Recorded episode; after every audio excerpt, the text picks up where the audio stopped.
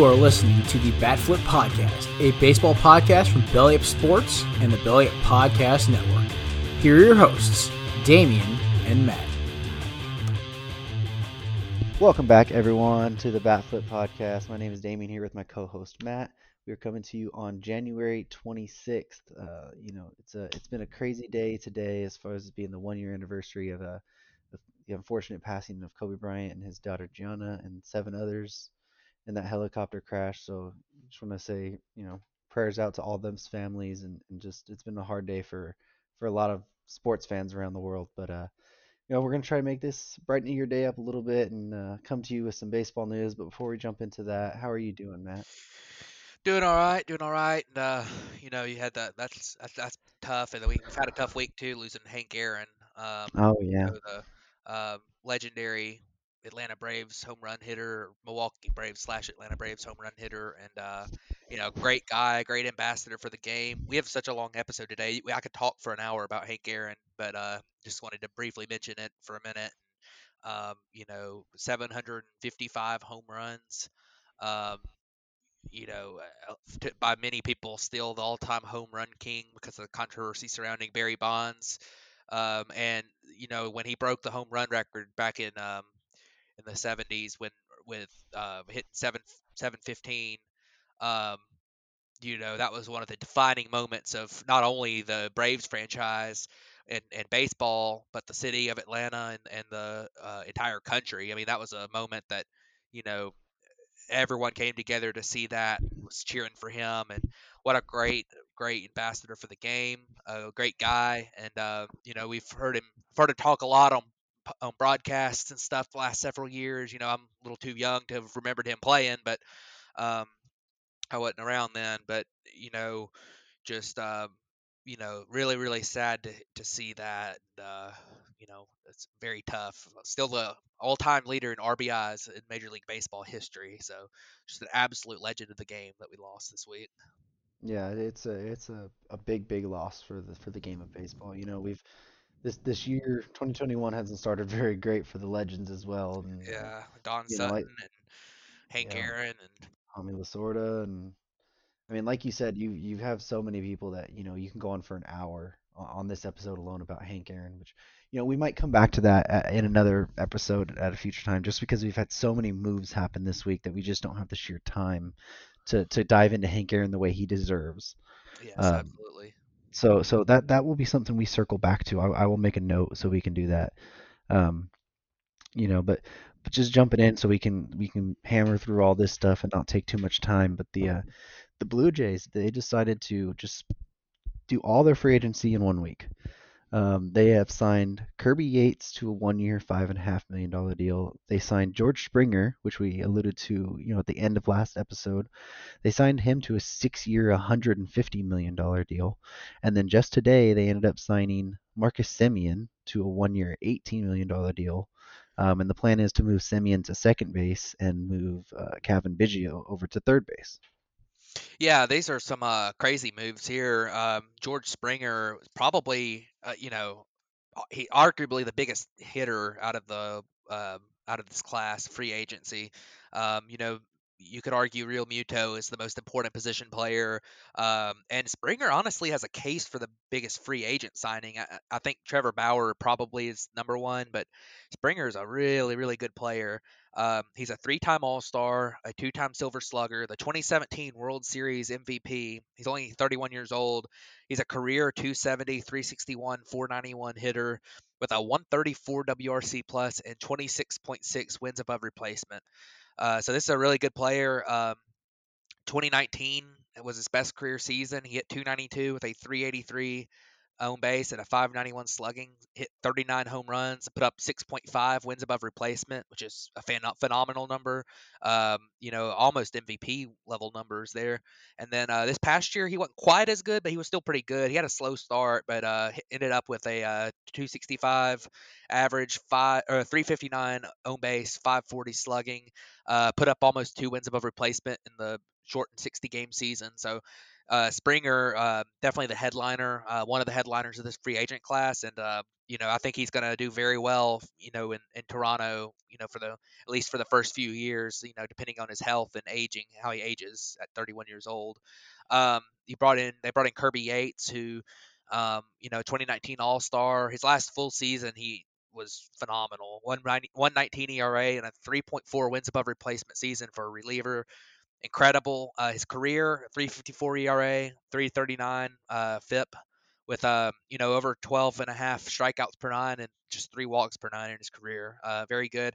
He had a um, an elbow surgery that kept him out of most of the season last year, but it wasn't Tommy John. I think you said uh, bone spurs, right? Yeah, he had some bone spurs in his pitching elbow. Yeah, so um, you know, 33 years old. Um, you know, depending on his health, uh, now you know those bone spurs could be something that you know lasts and stuff. But um, you know, one year, five point five million dollar deal. It's pretty cheap. Um, and Springer, obviously, I, I forgot to mention his six year, one hundred fifty million dollar deal for Springer, which seems about right for him. Um, and then Semien, um, who put, had an absolutely superb 2019 season in Oakland. Um, he's a career 270 hitter with a 361 own base and uh, 491 slugging, so very solid. Oh, that sorry, that was Springer's line. Uh, Semien's line, a career 254 hitter, 322 on base, 425 slugging, uh, which is still an above average hitter. Um, you know, almost 19 wins above replacement. But 2019, 285, 369, 522 with a 140 WRC plus and a 7.6 wins above replacement season that put him third place in MVP voting. That was his age 28 season which was superb. This past year, he he wasn't quite as good. Uh, he kind of came along a little bit at the end of the season. Um, dealt with some injuries last year, kind of nagging injuries, not not not necessarily you know things that kept him out for the whole season or anything. But um, he signed a one-year, eighteen million dollar deal. So um, they're owing. There's going to be owed a pretty good bit of money this year. But you know, if he doesn't recapture his form, you know, it's not a super risky contract because he'll you know be able to walk after that. So. Um, uh, it's very solid week for the Blue Jays for sure. Yeah, Kirby Yates. I mean, I just want to hit on each of these guys a little bit. You yeah, know, Kirby Yates when when he uh when he got traded to the Padres, that's really when his career turned around.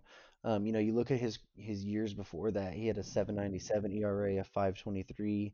The year he was traded, he had a uh, 3.97, and then 2018, 2019, when he became uh, or when he his first full seasons with the Pir- or Padres, he had a 2.14 ERA and then a 1.19 or a 1.19 um, ERA. So, you know, he, he, turned into one of the game's best relievers um, after that trade. So, you know, he, he used, started using the splitter a little bit more. Um, so it's it's a big deal for the Blue Jays who desperately needed a back end of the bullpen type guy. And if Kirby Yates can be anything like he was 2018, 2019, that's going to be a huge, huge pickup for, you know, only 5.5 million dollars for the Blue Jays. Um, Semien, you know, like you said, he had his career year in 2019. Uh, he started his career with the White Sox, and you know they weren't sure he was going to stick at shortstop. And then once he got to the Athletics, he turned into a very, very good defensive shortstop. That was one of the things that the White Sox were very afraid of, is that he wasn't going to be a very good defender. You know, and then you look at you know 2018, he had a 15.6, you know, 15.6 grade at shortstop, and then 14.1. This year was a 4.4, so very well on track for that same amount. Um, as you said, he struggled this year, but in the playoffs, he was really, really good. I don't have his exact playoff stat line up, but I do remember a point where he went like like seven straight at bats or something with either getting a hit or a walk or something in the playoffs. So he started heating yep. up a little bit towards that time.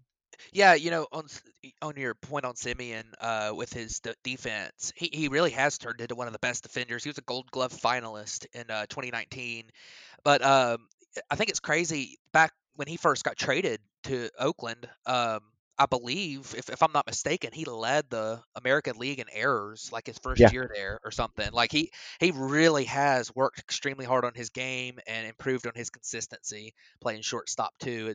You know, just something to add. You know, there's definitely a, a, a good amount of makeup there and uh, work ethic for him. So that's, that's something that's pretty impressive. No, yeah, you're absolutely right. When he came over in 2015, he led the American League, or it may it might even been the majors. Might have been the majors, yeah. um, in airs, and now he's turned into a Gold Glove finalist and, and an MVP candidate, you know, in 2019. So, you know, 2020 was supposed to be a big year for him, but like you said, he battled some nagging injuries and he started off slow. And you know, with it only being a, a short season, you, you don't get a full a full view of what a player really is. Um, as far as Springer goes, you know, he might be one of the most undervalued parts of that Astros dynasty run that they had. Um, you know, he he pretty much he, he's a better player when you put him in the leadoff role and let him just do his thing. Um, you know, and he once he was setting the the to- tone for that lineup in in Houston, they were a different lineup, really. I mean, at times he would carry this entire team on his back, especially like if you saw the 2017 World Series. He he he did a lot of that work. Um, you know, his defense is starting to dip, which we talked about. He might not stick in center field, um, but as a hitter, I mean, to go into that lineup with where we're talking about young guys like Cavan Biggio, Bo Bichette, Lourdes Gurriel, you know, Vlad Jr., um, Teoscar Hernandez, even somewhat. And if, if they just put him at the top of that lineup and he helps settle, you know, them all down and set a tone for that lineup, you know, that that's going to be very very scary. That Toronto team was already a really good team, kind of as we thought up and coming. Adding a, a, player like George Springer and now Marcus Semien even into that lineup, you know, if Semien can return to his 20 uh, you know 2019 form, that's going to be a very very formidable team this next season. Yeah, I think they're going to be very good as well. And um, you know, uh, one thing to add on Springer, I think you know when it comes to his overall game in you know in uh in uh, Houston, I think he was their best, most consistent position player for the entire for their entire run of going to the World Series and everything. Um, you know, because there's there's guys. I mean, Correa was good, and but he wasn't always good.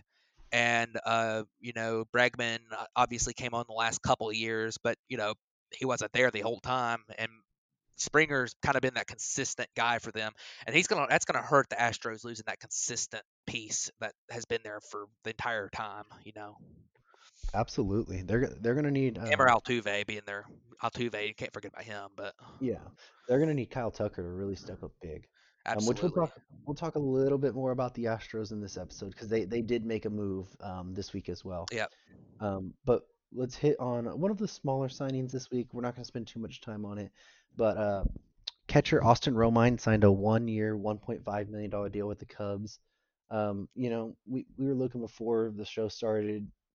He's not that great of a player. I mean, his career slash line is a 239 batting average, 278 on base, a 361 slugging percentage.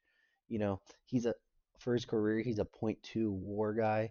So he's right around league average, you know, replacement level, we should say. Um, he's going to be a backup catcher most likely for this team. Um, not anything that's going to be too special for them, you know. And, and, he, one thing he did cite was that his enthusiasm to go play for David Ross. Yeah, um, honestly, I, I didn't even think about that because this guy's kind of similar-ish to David Ross. He's a but definite backup catcher, could be a clubhouse leader. He's been you know in the big leagues a long time. I mean, there's not too much to say about his you know his play. I mean, he's a veteran defensive-minded catcher that he'll slot into the backup catcher role that Victor Caratini was in before they traded him. Um, you know, just a 239 hitter, 278 on base, 361 slugging for his career, um, backup catcher, and that's absolutely fine. You know, for that for that price. So, um, We'll move on now uh, to the next signing. That's a little bit bigger. Uh, maybe not the biggest one we had this week, but it's, it's a pretty good one. Um, a guy who at one time was one of the hottest pitchers in baseball, and Jose Quintana. Um, he signed a one-year, eight million dollar deal with the Angels. Uh, he's a 32-year-old, uh, 2016 All-Star. He actually uh, he has a, a 3.73 career ERA, 28.3 career wins above replacement. Um, he actually put up four plus wins above replacement four straight seasons, which is considered you know all star level. Uh, four straight seasons. So you know he only had that one all star appearance, but he was really an all star level pitcher much longer than that, on mostly on some bad White Sox teams. But uh, the last four seasons, um, a four plus ERA uh, with a uh, you know this past season dealt with injuries and only pitched ten innings. So um, this is an interesting signing, and I like it for the Angels. This is a pretty good uh, buy low type player.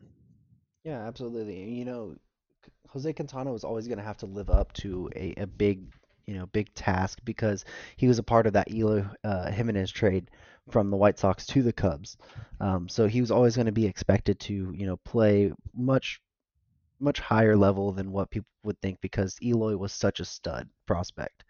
Um, and I think even Dylan Cease was in that deal as well, if I'm not mistaken. Yes, that right? that, it was Eloy and Dylan Cease for yeah. So, and so uh, I think I think there was another guy. I think there maybe a reliever came with him too, or something. But still, maybe. Um, you know, but he was always expect he's always going to have to live up to that hype for the Cubs, and and you know he was decent, but he was never even what he was with the White Sox really.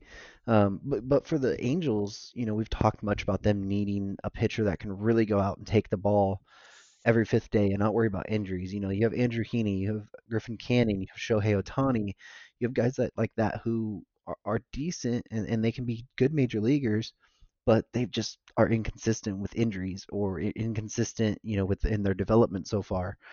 You know, and, and Quintana before this season, I mean, you look, 32 starts, 30 or 31 starts, 32, 32, 32, 32. Like he's just consistent about taking the ball basically every fifth day, going out there and doing, you know, a, major league average around a 4 ERA. I mean, that that's going to be big for this team. And if, you know, he can help bump them up a little bit, get, you know, lower that ERA a little bit down, he's maybe pitching in more pitcher friendly ballparks and, you know, against a couple worse teams and in uh, the Mariners and the Rangers a little bit more often you know, it, it could be a solid signing for the Angels, and you know maybe they can use him as to go get a uh, another starting pitcher and use him as a two to three guy instead of a one to two guy. So, yeah, that's I think it's a um, you know solid move here. I mean, they're basically replacing Julio Teheran with Jose Quintana, and I don't think there's too many people that would uh, complain too much about down. that there in, yeah. in LA. Yeah. So um, uh, one more uh, pitcher that signed the exact same deal as Jose Quintana, um, but this pitcher signed with the Twins. It's actually a 38-year-old J.A. Happ who um, you know has been with the Yankees last couple years, with with the with the Blue Jays for a while.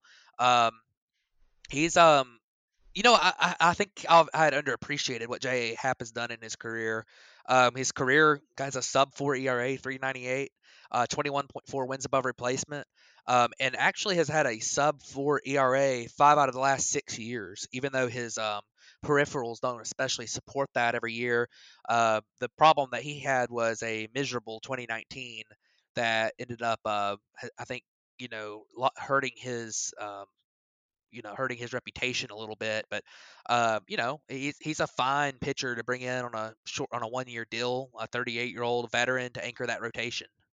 So um, I'm a I would definitely be uh, happy with this if I was the Twins. You know, you bring in a veteran guy. He's not going to be counted on to be your ace. You got Kenta Maeda there.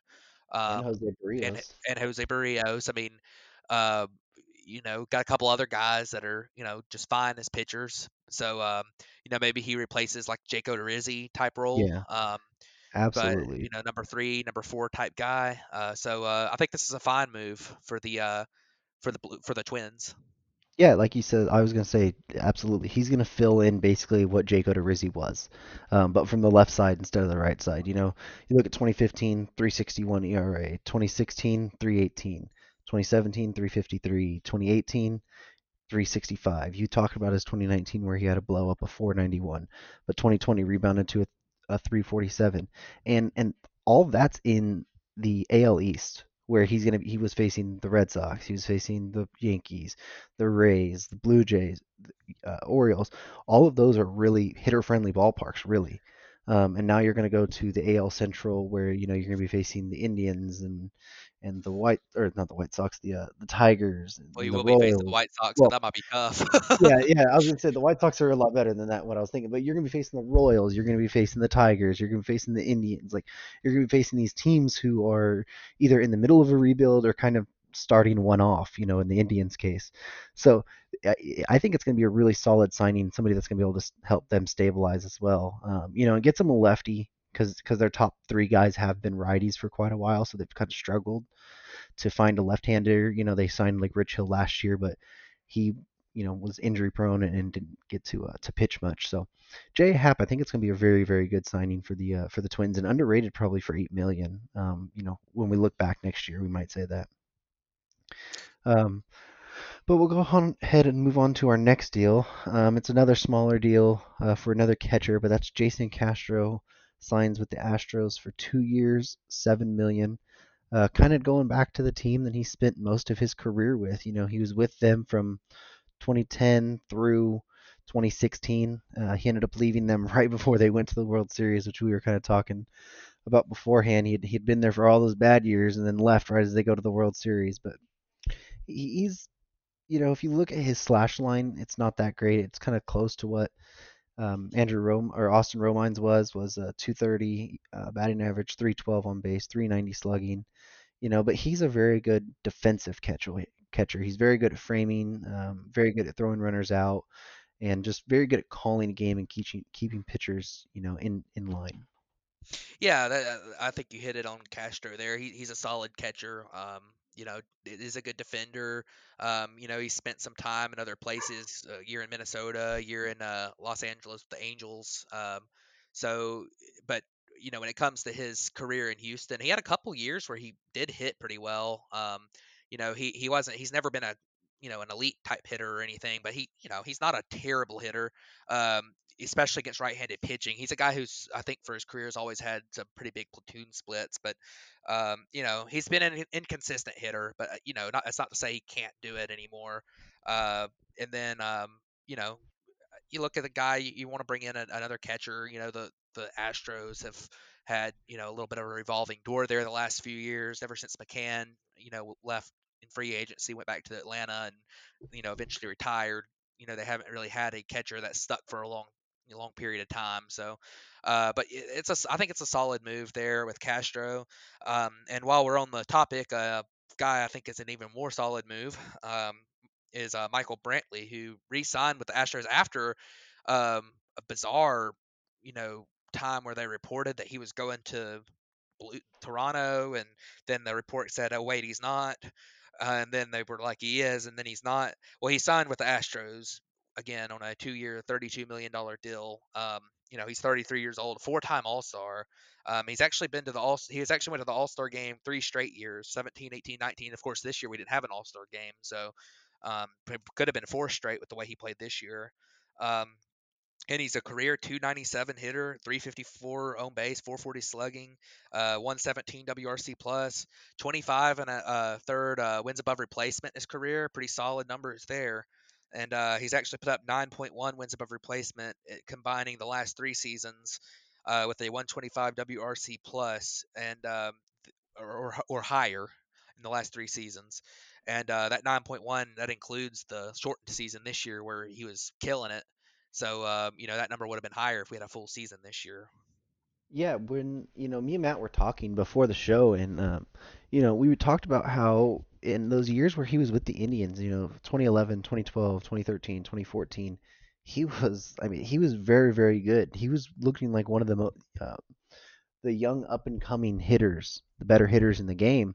And then 2015, he was really, really good as well. But then he got injured, and that just continued on for the next two seasons in 2016, 2017. And it kind of seemed like you know, we had said people kind of forgot about Michael Brantley or, or what he could be because of those injuries. And then he, you know, he comes back 2018, has a very, another very good year, signs with the Astros, and then has two very good seasons as well. You know, all star level seasons, like you said. So this is a very, very underrated deal. Uh, you know, Brantley, he's not going to be, he's not going to hit you a ton of home runs. I mean, 22 was his highest number. Um, he's got, he's got that a little bit more as the his careers come, you know, later on. But that could be because of the juiced baseball or, or launch angle or whatever, but he's one of the best hitters at making contact. Like, and he just puts the ball or the bat on the ball consistently. He does not strike out that that much at all. Yeah, he, he reminds me of if if Nick Markakis was at his best for a, for a long period of time. That's what Michael Brantley reminds me of. He's a good doubles hitter, hits gap to gap. Um, you know, he's just a really good overall player. Puts the ball in play, gives you a good at bat every time um, low strikeout rate. You know, he walks pretty good bit, good on base. Eh, you know, I think he's a very good player. Um, and then um, for the Astros, I mean, those two moves that I think, you know, the Astros, I don't know if too many people expect them to be a contender this year, especially losing Springer. Obviously, they don't have Verlander again from his Tommy John surgery.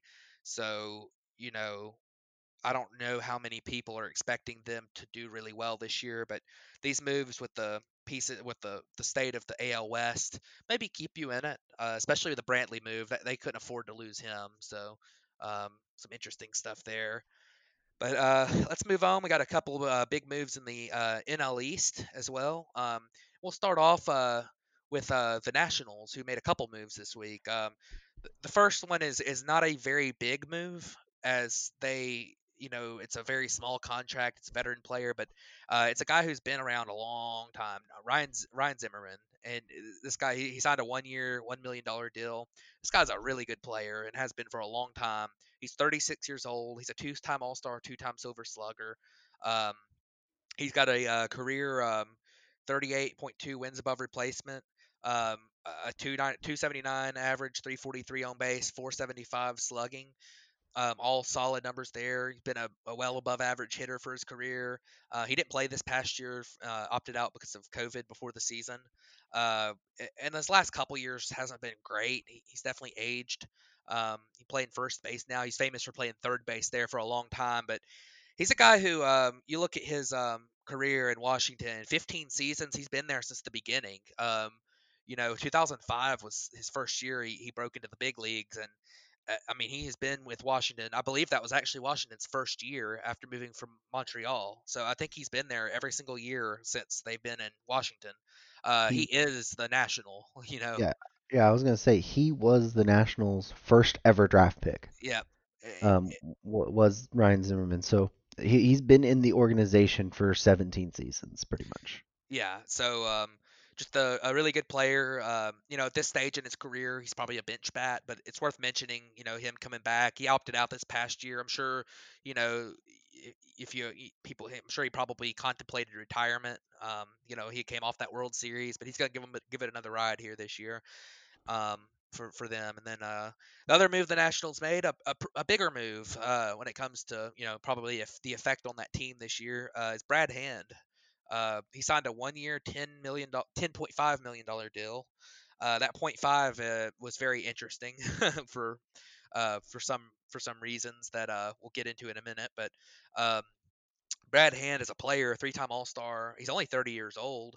Um, I I thought he was older than that. Um, he uh, has a career 365 ERA, 369 FIP, which is sounds pretty average for a reliever, but he did start his career as a starter for a, a, pretty long period of time before moving to the bullpen where he has excelled. 2020 uh, was very good, and, and he's been good for the last four years out of the bullpen, four or five years. Um, 2020 he had a 205 ERA, a 137 FIP, but a 383 xFIP. And I went and looked into those numbers a little bit more because I, I, thought that was pretty crazy discrepancies there. And uh, he got really lucky on fly balls this year. Um, uh, he, uh, you know, probably should have given up a lot of home runs with the amount of fly balls he was getting. And, um, you know, maybe part of that played in Cleveland. And, um, you know, I, I'm not exactly sure what, you know, what the deal was there, but um, he uh, definitely was uh, was a guy who was giving up a lot of fly balls, and that's after being a great ground ball pitcher. He, his rate has dropped from 45 to 25 in the last you know two seasons ago. So uh, you know the last couple years he's been a pretty low. Uh, you know he hasn't had many. He hasn't gotten many grounders. So uh, we'll see how that plays in uh, in Washington. And uh, but the guy strikes out a lot and he doesn't walk many. So um, that's obviously things that you like to see if you're uh, if you're the Washington Nationals. So. Yeah if you're if you're a Nationals fan, um, you know you obviously have to be excited about Ryan Zimmerman coming back. You know, fan favorite, like like you said, he is Mr. National, um, and he's he's decent. I mean, he's been you know okay the last couple years. It's just more about who the player is to your team. Um, but Brad Hand, like you were talking about, that's going to be a fantastic signing. Um, you know, for the Nationals, they could use another back into the bullpen type guy. Um, you you mentioned you know, when he started as a starter, well, that was with the Marlins, and they just kept using him as a starter.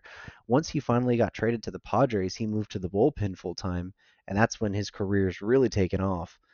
Um, you know, since 2016, he had 292, 216, 275. His worst year is a 330 ERA, and his worst FIP in those years is a 320. So it's a guy who, you know, is very like you said, he, his ground ball rate has has really dropped and his fly ball rate has really risen, but he's proven to be one of the better relief pitchers, especially for a left-hander. You know, left-handed relievers are hard to come by, and a guy like Brad Hand is, you know, he, he's going to be a very valuable piece to that back end of that bullpen.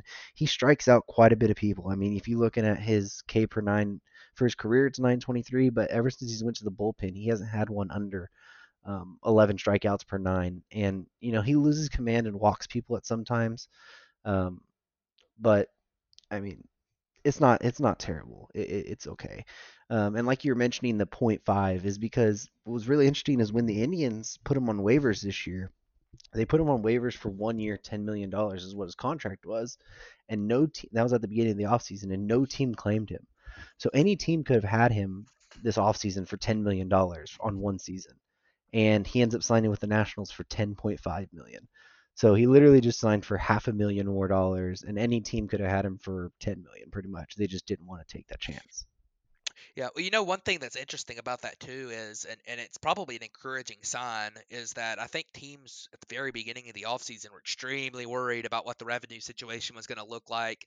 And I think if you, you know, I don't want to read too deep into that, but um, I think teams are maybe relaxing a little bit on it. They think thinking that we might start to see fans getting back into the stadiums mid-season, and you know, in full crowds mid-season maybe, and um, you know, have a full season of uh, baseball this year. I think there might have been some worry about that. You know, obviously when the off season started, you know, the vaccines hadn't come out yet to try to limit the pandemic, and obviously that's still going to be important for for the beginning of the season. But there's, you know, it's starting to look like a, a chance that we start to see you know revenues closer to getting closer to normal you know between midway and the second half of the season here this year. So um, you know some of the projections are kind of showing that we might be able to start to uh, turn things around here by you know mid-season. So um, that might be an interesting note to look at uh, maybe teams are thinking that that's something that's more attainable now.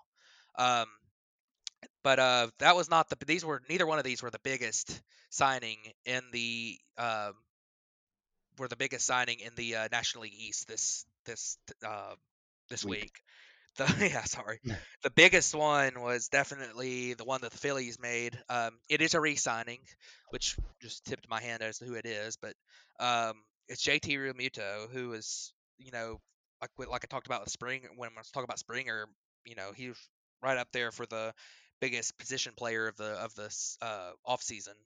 Um, you know, five year, one hundred fifteen and a half million dollar deal. He broke the AAV record for a uh, catcher um, that was held by Joe Mauer, and he, uh, you know, he's a great player. Um, you look at his numbers and career 19 wins above replacement. Um, you know, 2017, 2018, 2019 was were, all very good for him. Over four wins above replacement all three of those seasons. Uh, 2019, he, he put up six wins above replacement almost. You know, he's a solid hitter. He's an above average hitter. He's not an elite hitter, but he's he's very good. And uh, you know, he's also a very good defender. He can run a little bit for a catcher. Um, you know, he's athletic. Uh, got a good arm. Throws people out. Good game caller. He, he he's exactly he's exactly what you want a catcher, in my opinion. So um, you know, I like um I like JT Realmuto, and I think the Phillies were very smart to bring him back. Yeah, and if you look, I mean, he like you said, he's not going to be one of your elite elite hitters, but still, I mean, at the catching position, I mean, yeah. Three years before this year, he was 278, 277, 275, a 332 on base, 340, and a 328. I mean, that's consistency. That is consistently elite for the position that he plays. Absolutely. And then this year, he was even, you know, his batting average dropped to 266, but his on base went up to basically 350. So he was getting on base more. He just wasn't getting, you know, the hits that to to boost that average up. But still, that was only 47 games. So you're talking about over the course of a regular, a full season. You know, he's going to play another 100 games on top of that. So you just add all that, and and, and those numbers are going to average themselves back out most likely with a guy like JT Realmuto. He's just consistent at what he does, and like you said, he for the defense that he plays and the athleticism he has at, at catcher, this deal, I mean, this deal is well earned he he's going to be, you know, and his skill set, I should say this, his skill set isn't something that's really going to change much as he progresses in his career. Um, you know, he might not run as much, but he doesn't run much now, so maybe that just goes to a halt. But you know, he hits for a decent amount of power. He hits for a decent amount of contact. You know, he doesn't he doesn't he strikes out almost 20% of the time. So that you know that might be something where as he gets later on to his career, he he knocks that down by trying not to hit the ball in the air as much. But for the position eh, at catcher, I know I'm saying that a lot, but when you look at the catching situation in, around Major League Baseball, you, you have to have a different view of you know than any other position really because of the toll that that takes on your body. That that is a very hard position to put these numbers up with consistently year in and year out. Yeah, and you know, you talk about that as well, signing a long-term deal for a catcher who is, I believe he's he's 20, he's about to be 30, so Mhm. you know, this this will take him through his age 35 season. Um, you know, talk about with the National League that the DH becoming a factor and whether or not they add the DH to the National League long term, which um, you know, because eventually you talk about with that taking a wear and tear on your body, um, you'll want to have a, a, guy who who with his bat he could be a DH. I mean, he's not a like I say, he's not an elite hitter, but he's still a very good hitter.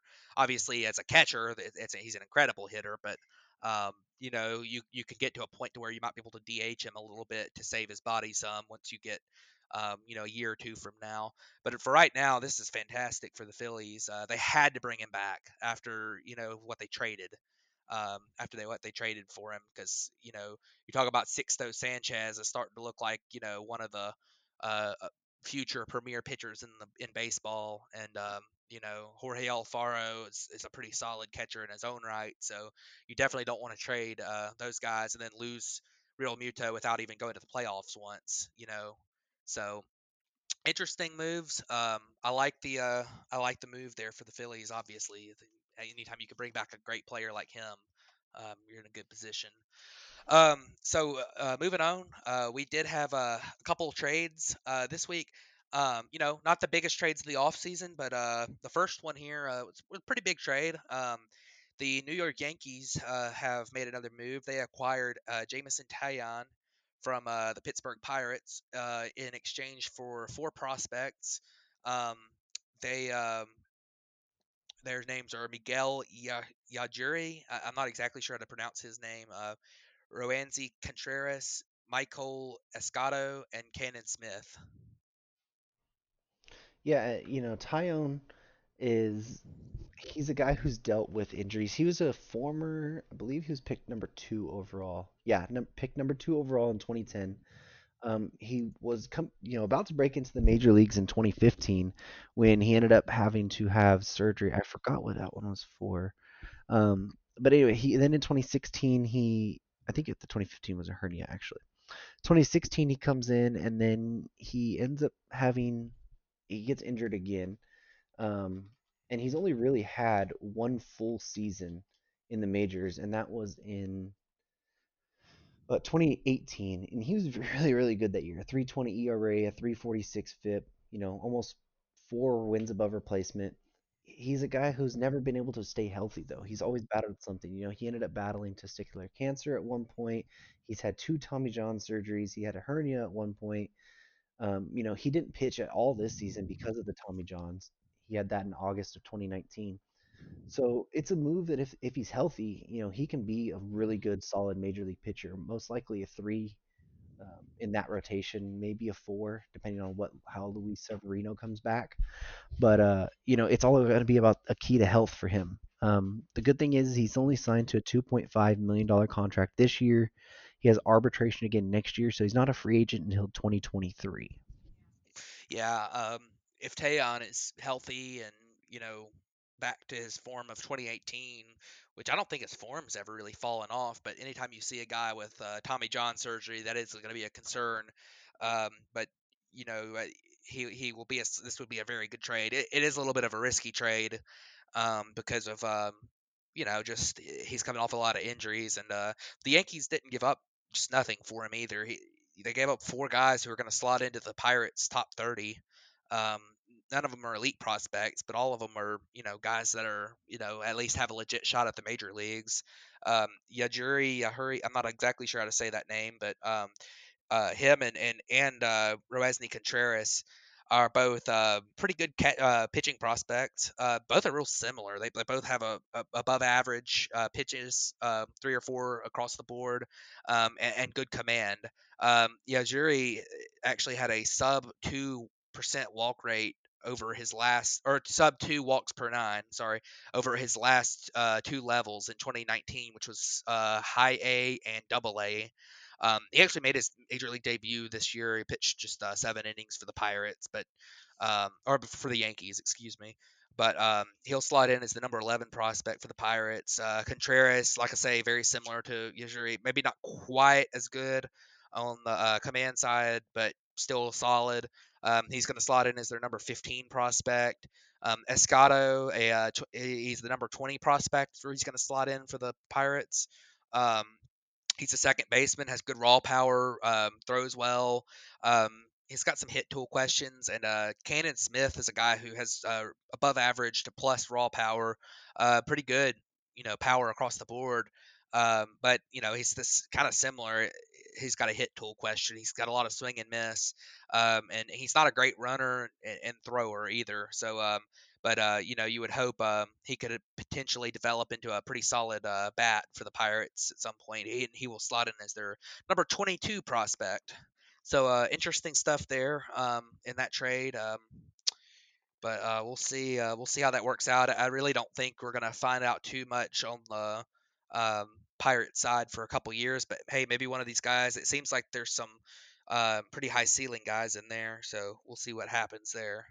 Um, one more trade, just to briefly mention, uh, not a huge one, but um, the uh, it, was, it was pretty big in the minds of uh, some people in Boston and New York as uh, Yankees made another deal, but they made it with the Red Sox, which was the first one I think they'd made since what when did you say it was? Uh, 2014 was the last 2014. Okay, so they, they had been pretty recent, but they've only made a few since you know the early 1900s. I was gonna say I think that's the first. 2014 was the first trade since like 1988 between the two or something. So it's only the second trade since then.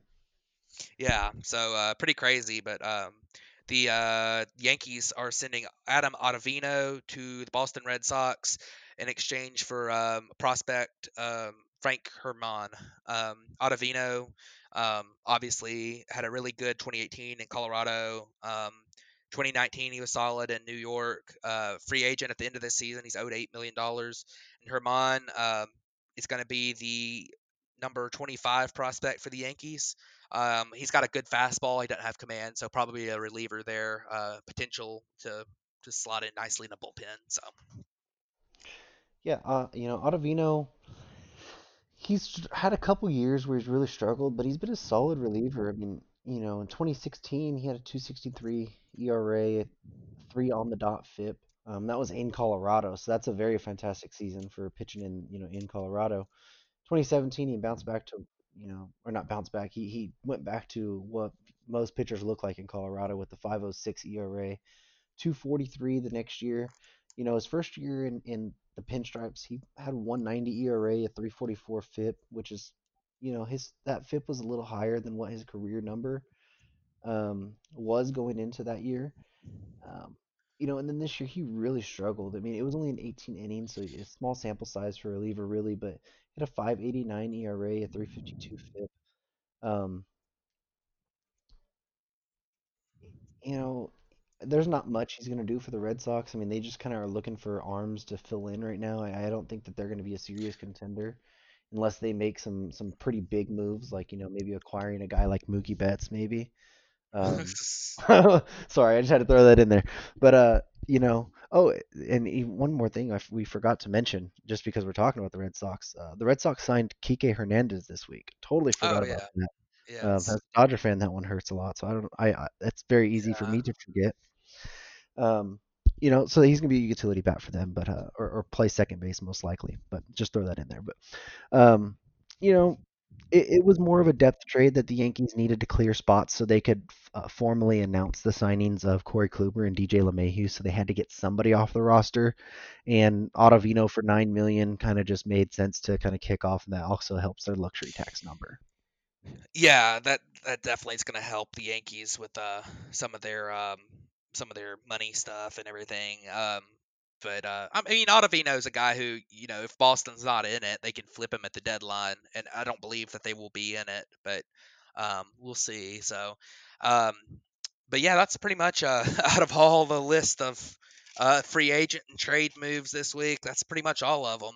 So, uh, you know, we've got a few more minutes here uh, before we run out too much over time, and um, you know, I kind of wanted to discuss just briefly uh, what you think about, um, you know, where where everyone stands and where you think, um, who do you think needs to make some more moves here before the season starts? Um, you know, we've got a few free agents left out there. Trevor Bauer still out there. Um, you've got, uh, you know, uh, uh, Justin Turner still out there. There were some rumors about him today. Um, Joc Pederson still out there. There's there's the potential for a couple more, uh, you know, a couple more guys to be traded. Maybe a Jose Ramirez could be moved. Uh, Kris Bryant still out there. Willson Contreras is still out there. There's been talk about both of those guys being traded. So uh, what what do you think? Um, you know, maybe now that we're getting closer. Honestly, you know, if spring training starts on time, which you know we're a little unsure of right now, um, it'll only be a few weeks. So uh, what are what are we thinking here? Um, you know, uh, one team in the NL Central needs to make a move. You know, right now we still both still say that the Cubs are probably the team to beat. Um, you know, one of those teams need to make their their move for it. it are the Cubs really going to go for it this year? Um, you know, are the Cardinals going to bring back Yadier Molina and Adam Wainwright and, and maybe another move to, you know, fill in that second base hole since they let Kolten Wong, Wong go? You know, Milwaukee, I mean, we were talking about it earlier. I don't think Milwaukee's a serious threat right now. Um, you know, maybe if they sign uh, a, a couple hitters, I mean, they have multiple holes in that lineup that they need to address at first base, um, third base, even maybe possibly shortstop and outfielder. Um, you know, and then they they really need to address pitching as well. So, I mean, if they want to do something, um, as far as the American League is, concerned, you know, the Angels for sure they need to find more pitching. You know, they have a very good lineup. They're very deep, good defensively, um, but their their starting rotation and their bullpen needs a lot of help. Um, so you know, maybe do they go make a move for Trevor Bauer or something? Um, you know, and maybe the Blue Jays. Uh, you know, we've talked about them getting Semien, Springer, and Yates, and that's good for them. But they could still use a starting pitcher. They could still use, you know, maybe it's not they don't play on Trevor Bauer now, but maybe if you play in uh, James Paxton or or Jake Odorizzi level guy, and then maybe if you can get another bullpen arm. You know, they lost Anthony Bass, Ken Giles. Um, you know, they're really high on Dolis, and you have Yates now, but you can use another guy in that bullpen that can really um, you know, eat some inning, not eat innings, but that can be a solid reliever for you. Yeah, I, th- I think those are some good names. Uh, I think you could add maybe the maybe the Braves to it. Um, you know, they made a couple pretty good moves at the beginning of the offseason, but they've really been quiet since then. While the other teams in the division have added a lot. Um, you know, the the Mets have added you know Francisco Lindor and Carlos Carrasco. That was huge, um, and they're still in on other free agents as well. Uh, you know, the Phillies uh, haven't added too much. They added Archie Bradley, but they're bringing back Realmuto and they're going to be pretty big players this coming up season. Uh, the Nationals have added, you know, Schwarber, Zimmerman back. Uh, they added Hand. Um, you know, they've added some guy Lester. They've added some guys. Um, you know, the Braves added uh, Charlie Morton at the beginning of the offseason, and they they added, um, you know, a guy like um, they added Drew Smyly, who who was really good last year. But you know, I think the the hope would be for for many Braves fans. They were one game away from the World Series last year, and you would think that they might add, you know, a bat to help improve their lineup because they lost Marcell Ozuna, and it might be Ozuna coming back, but right now that seems fairly unlikely. So, you know, are they going to add a a guy via trade? You know, there's been some small rumblings about maybe Jose Ramirez out there for for the Braves as a potential trade target, uh, which would be a, a game changer, really. But um, you know, other than that, I think uh, the Angels, like you said, uh, you know, you've got a really good core of players. You got Trevor. I mean, you got a, a Mike Trout.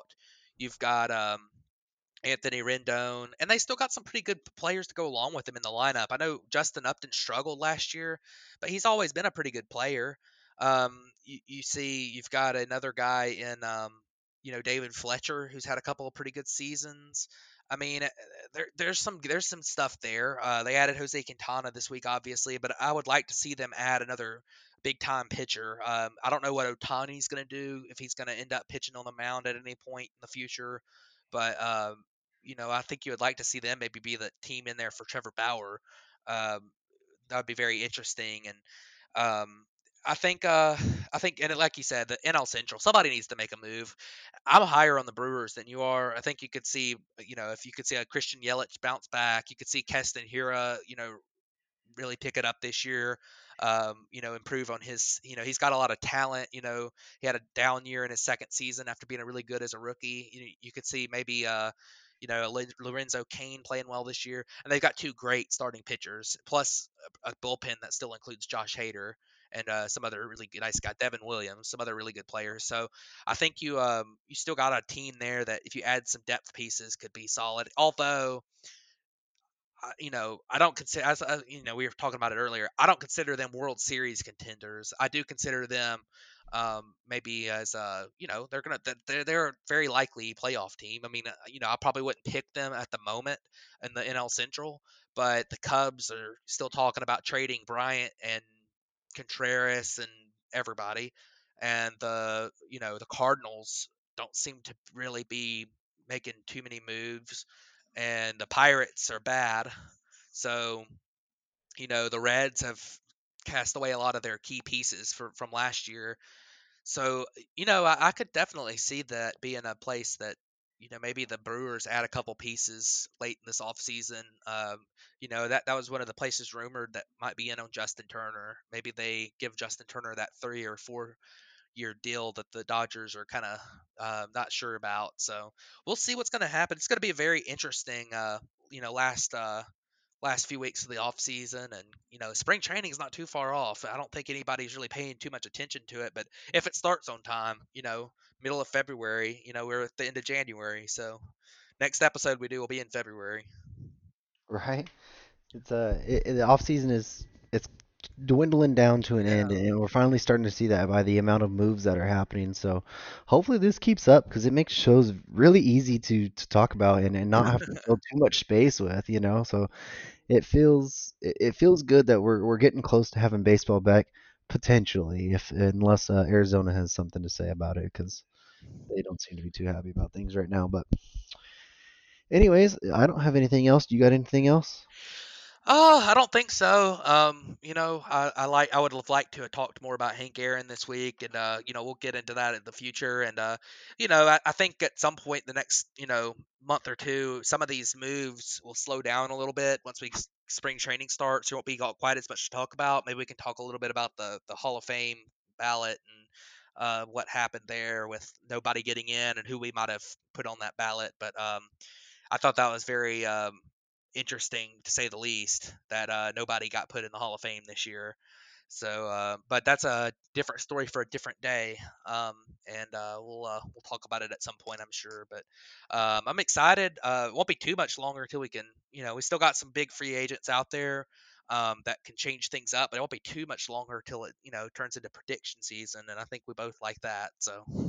Yeah, and uh, and you know, if one of these weeks where we also have a slow week, we'll uh, we'll go back over our 15 predictions that we picked, um, you know, when the off season started and, and hit back to those. So that'll be interesting as well. And definitely the you can go on with about the Hall of Fame for an entire episode about what our ballots would be and, and what's wrong with that system. But but we'll leave that to another time. And uh, you know, I think this has been a pretty jam packed episode. So you know, it's been a fun one. But we'll uh, we'll catch you guys next week. Yeah, thanks for tuning in.